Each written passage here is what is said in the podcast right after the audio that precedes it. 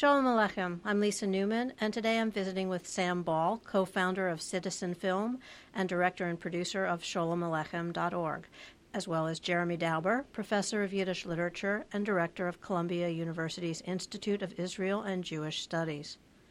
Sam Ball is a filmmaker whose work has been exhibited at many of America's most prestigious venues for art documentary, from MoMA, New York, to the Sundance Film Festival. He's a producer and director of multimedia and traditional documentaries for Citizen Film, which he co founded in 2001. Citizen Film specializes in collaborating with civic and cultural institutions to create documentary media that provokes reflection and action, and it counts many Jewish organizations among its clients and collaborators. Jeremy Dauber grew up in a modern Orthodox Jewish community in New Jersey went on to Harvard, where, upbringing notwithstanding, he read authors like Isaac Bashevis Singer and Philip Roth for the first time, and he got hooked. He went on to Oxford as a Rhodes Scholar and wrote about Hebrew and Yiddish literature. He then went on to get a job at Columbia University, where he now teaches about, and among other things, Dostoevsky, Mel Brooks, graphic novels, and Sholem Aleichem.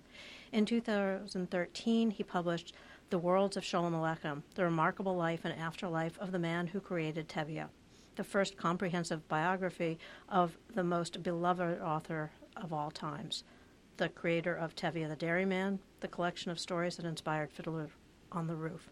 Jeremy is an alumnus of the Yiddish Book Center and serves as a member of the Center's board of directors. Welcome. Thank you. It's great to be here. Well, thanks for joining. Great to be here. Thanks for joining me today to talk about the soon to be launched SholemAleichem.org. It's a website that will celebrate the great Yiddish writer on the occasion of his 100th Yahrzeit.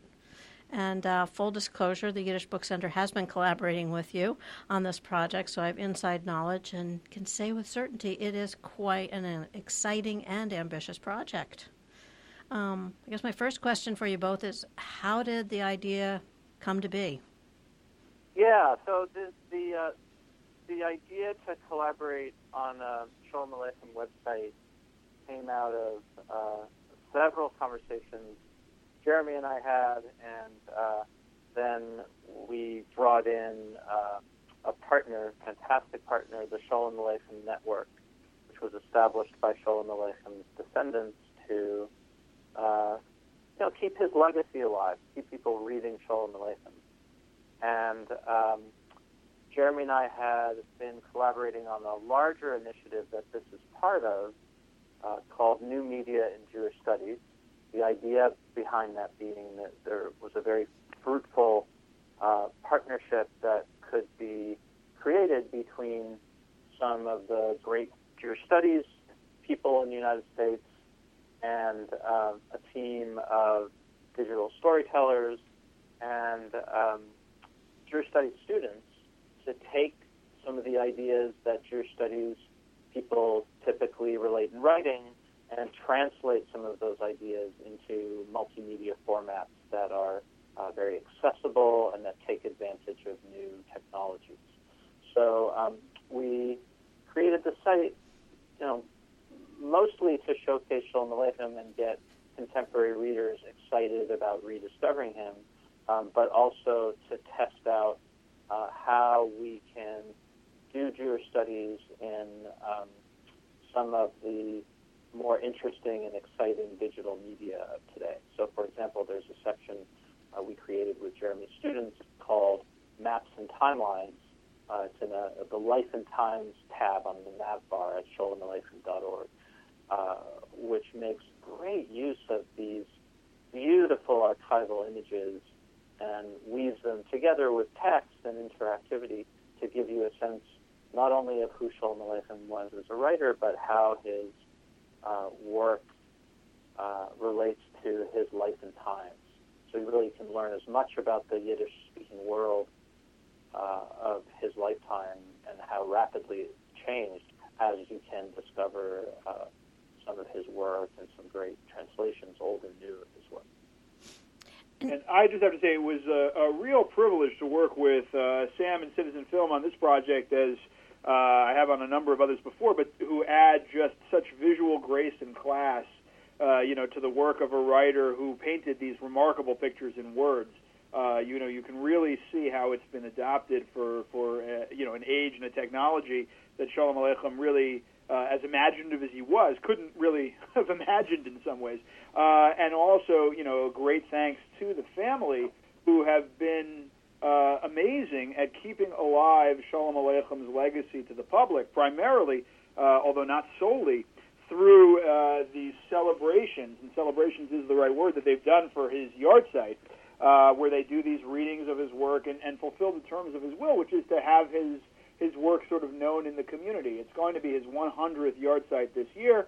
Um, it, it was a remarkable time as the family understood to uh, have a different kind of memorial for him in addition to uh, the, the the family readings and celebrations. And that website, you know, uh, making those kinds of things available to the entire uh, world you know, is really something that uh, we were so privileged to be able to work with them on.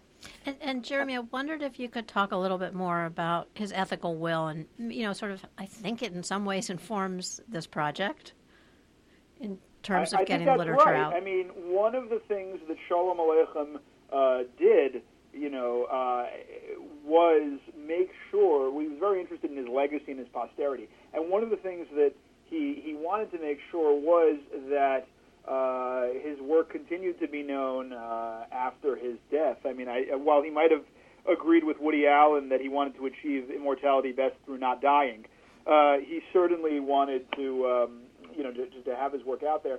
And he he wrote a will that was aimed at the public uh, to try and sort of, uh, you know, make his legacy sort of well known. Uh, that will itself uh, was published, um, and among other places, uh, in the uh, the newspapers in the New York Times. It was read into the congressional record, uh, and that was obviously a very uh, unusual phenomenon for a Yiddish writer. Uh, and that, in combined with sort of the mass funeral and this incre- uh, incredible attendance, tens, if not tens of thousands, hundreds of thousands of people, um, you know, began to have Americans who did not necessarily know his name uh, say, you know, who is this person? Uh, and that started a, a very uh, complicated uh, legacy that eventually would lead to uh, Fiddler on the Roof, to Tevye, you know, appearing on Broadway. So, you know, we can get introduced to the writer in a lot of different ways, and the site includes this array of it's got video, it's got audio, digital humanities materials, recommended reading lists, and on and on and on. And I think as a user, it's really exciting because not only do you begin to sort of get to interact with um, his work and who he was as a writer and um, culturally what he was all about, but you are encouraged to just sort of go deeper and deeper and deeper in this discovery through these collaborations. And I wondered if um, you could give me a couple of examples of the kinds of resources that users will find. Sam, you want to take the lead? Yeah, absolutely. Lisa, you're absolutely right to start with the ethical will, and, and this uh, 100th yortsayt uh, that coincides with the launch of the, the site uh, was a, a, big impetus behind the project. You'll see, for example, on the site a replica of his um, ethical will published in the New York Times on Wednesday, May 17th, 1916. And uh, we've taken that article and made it interactive so you can um, uh, not only read Sholem Aleichem's final request, but uh, click out from that request to some analysis about what he was trying to say or what he um, may have been thinking in the context for some of what he says there. Uh, so that's a it's a great place to start.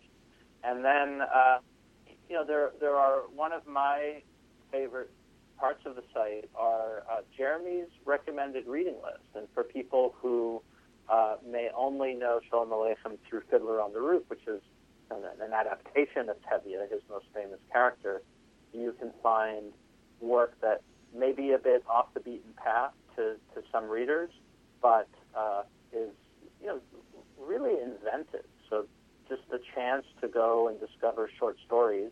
And big thank you for the Yiddish Book Center for people who read Yiddish. Those stories are available um, at no charge, and otherwise we have uh, Amazon links to point you towards uh, a great place to start if you're interested in discovering Sholem Aleichem beyond Tevye, beyond Fiddler. Right. It's, um, and it's... then, uh, speaking of Fiddler, one of the most, uh, what I think will be one of the most popular pages on the site is about Sholem Aleichem's strange afterlife, uh, largely but not exclusively to the fiddler. So, for example, uh, you can discover interactively uh, everything from a, uh, a, a, rendition of Fiddler that was performed by a black and Puerto Rican cast in Brownsville, Brooklyn, in the midst of uh, a, a, struggle for community ownership of schools, where there's a lot of tension between uh, the largely Jewish teaching staffs at some of the schools and um, the residents. And into this maelstrom was dropped a, a very successful production of Fiddler on the Roof that got a lot of attention at the time. And you can fast forward on this timeline that was designed uh, by the Knight Lab uh, to a Gwen Stefani uh, rendition of uh, If I Were a Rich Man that she adapted to be Rich Girl. And that was produced by Dr. Dre. And these are just two examples of uh, a very eclectic multimedia afterlife you can discover on the site on uh, a section on Fiddler. And then there are other sections that take you beyond Fiddler to some works that may not be as well known, but that have also been adapted in various ways. So you really uh, get a tour through uh, a, a, the, the work of a writer who had an extraordinary impact on Jewish literature, and uh, you can then follow his afterlife through some of the more interesting aspects. You can discover, for example, a, a sock puppet performance of Fiddler that's been viewed by many thousands of people on YouTube. Hmm. so, and our goal is to keep this fresh so that as new material comes in, you'll be able to discover it on the site. And Jeremy, I wanted to ask you what your thoughts are about why he continues to be such a celebrated literary figure, and, and what do you think we can take away from his work and his legacy? Well, you know, I think that all sorts of generations discover a kind of different Sholem Aleichem. Um, so when right after he died, or right around the time that he died, I think that if you asked most people what Sholem Aleichem's legacy would have been, they would have said, you know, he was a great chronicler of childhood. Characters like Muttel uh, and others, uh, less famous characters, Muttel the Cantor's son, um, were beginning to be translated into English, into Russian, and people said, you know, this is one of the great universal writers of this uh, combination of wonder and terror and pathos. It's all sort of wrapped up in childhood, and that was the Sholem Aleichem of, let's say, the 19 teens, right? And then after that, uh, after the Holocaust, people said, uh, you know, when, when, when a collection of works of his came out in, in translation under the title The Old Country and became a bestseller in America, New York Times bestseller, people said the thing about Sholem Aleichem is that he really is the most important chronicler of a vanished, and in this case, murdered world.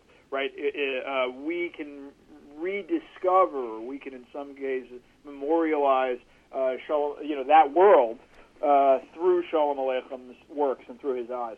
And then a couple of decades later, when Fiddler on the Roof came out, you know, people said we're in a time of social transition. There's revolution and change from one generation to the next. Uh, and for people in the late '60s, it's funny, but this Fiddler on the Roof story of tradition and change speaks to our moment particularly well, which is why, as Sam was just saying, you know, these adaptations, you know, among widely uh, different groups of people than the original audience for the Tevye stories, you know, hit home so deeply. Um, when I was writing my biography of Sholem Aleichem, which was right after the 2008 financial crisis, I naturally gravitated, among other things, among all these other things, to works of his that dealt with uh, a lot of uh, economic issues. Sholem Aleichem was fascinated and obsessed having uh, inherited and lost a fortune himself, of the ebbs and flows of capital uh, and of finances. And it's funny to say that one of the best writers on the financial crisis of 2008 is Sholem Aleichem, but that also is true. so I'll be very interested. You know, I hope to be reading and talking about Sholem Aleichem and teaching him and you know seeing adaptations for years and years to come. what the next generation's Sholem Aleichem will be. Sort of, it'll be interesting to find out. And it seems like you're going to invite some of that conversation by using social media and selected readings, et cetera. And um, that's a really interesting way to start that conversation or to encourage it. I think that's a great point. I mean, one of the things we would love is for people to, you know, um, try and take this site and say, well, here are some elements of Sholem Aleichem's work that uh, haven't been up on the site yet, and that we want to, you know, bring to people's attention. And I think that would be fantastic too. So there is a social media component to it. Yeah, there, there's a strong social media component, and there's also a, a new media component in the sense that, uh, for example, Jeremy just talked about how to look at Sholem Aleichem in light of some of the economic fluctuations of today. There's a really fun uh, timeline with archival materials that we created with Jeremy's graduate students that um, present different ways of thinking about Sholem Aleichem and money or uh, wealth and fortunes. And there are instructions on the site for how to create your own Knight timeline. So you can see what we've done, and then you can submit your own timeline, which we would be delighted to include in the site's archive. So in addition to the social media piece, there's an opportunity to creatively contribute to the site uh, some analysis. Just you know, as Jeremy was saying, Shalom is so open to interpretation, and um, for Yiddish Book Center fans who are also Sholem Aleichem fans, I think there's a really fun opportunity to create a timeline and organize uh, thoughts in a way that you can present uh, to other Sholem Aleichem lovers through the site. Cool. And um, that's in and out bar. It, it says for educators, and these are certainly very good classroom activities, but really they're activities that uh, fans can complete and submit as well. It's been it's been fun working with you on this and getting together with other staff here at the center to figure out what the assets and resources are from our collection and how we can sort of cross pollinate. And you begin to mm-hmm. realize it's really rich. Um, there's a lot of material, and I would um, remind everybody that you've got um, translation, so those of us who are not Yiddish readers can read his work in translation, as well as links to um, our digital Yiddish library where they can find the works in the original Yiddish. Well, Lisa, uh, one of my favorite moments of this kind of cross pollination is in the uh, interactive will that Sam was talking about before. You know, one of the links takes you uh, is, is about a line that he has in the will uh, about his grandchild Bella. Mm-hmm. And if you click on that link, it takes you to an interview that the Yiddish Book Center conducted with that same granddaughter, Bella, who grew up to be known under the name Bel Kaufman, is a noted writer in her own right. She wrote that novel Up the Down Staircase that became a movie and all of this. Uh, and uh, the book center interviewed her as part of uh, you know a long oral history project, uh, the Wexler Oral History Project, right, if I remember. Right. Um, and uh, and and you know it's just uh, remarkable as a jumping off point to see what other kinds of riches the Yiddish Book Center has as well uh, in this kind of field too. But and, and all of the partners that you're working with, I mean, it just it's a really engaging, exciting um, site, and I would say that you might want to talk a little bit about the fact that it will grow. It's not going to launch and sort of be static. It, it seems like you have a lot of ambitious plans over the course of the next many months, yes? Yes, Jeez. many months and, and beyond. Um, you know, one of the things we wanted to do is create a Sholem Aleichem website that um, was more accessible than some of the scholarly sites that are out there um, but also offered resources for educators. So to um, give readers who just like reading a chance to discover a great writer, and then to give educators who teach Sholem Aleichem some ideas and inspirations. But there's also a, a very strong piece that's geared towards the Jewish community as one of the, the examples. Um, we've been conducting these Yortsayt uh, events where people get together, they view some of the media that's on the site. We have some prompts so people can discuss the media with one another. Uh, this might be through a book club affiliated with the Jewish Community Center, or um, in some cases, we've done full evenings in Jewish centers where we show some of the media on the site, and then we invite the audience to do a read out loud activity that um, Jeremy and Citizen Film designed, and uh, do exactly what he asks us to do in his final request, which is to read his work out loud in the community, the way many of his readers did on Fridays when the latest installment of a serial uh, story would come out. And uh, it, it's really uh, part of what we want to do is rekindle and adapt uh, the the spirit with which people read Sholem Aleichem, uh, and adapt that spirit to our own time. And then uh, when people do these read out loud activities, we ask them to post a reflection and uh, a video or a photo to social media.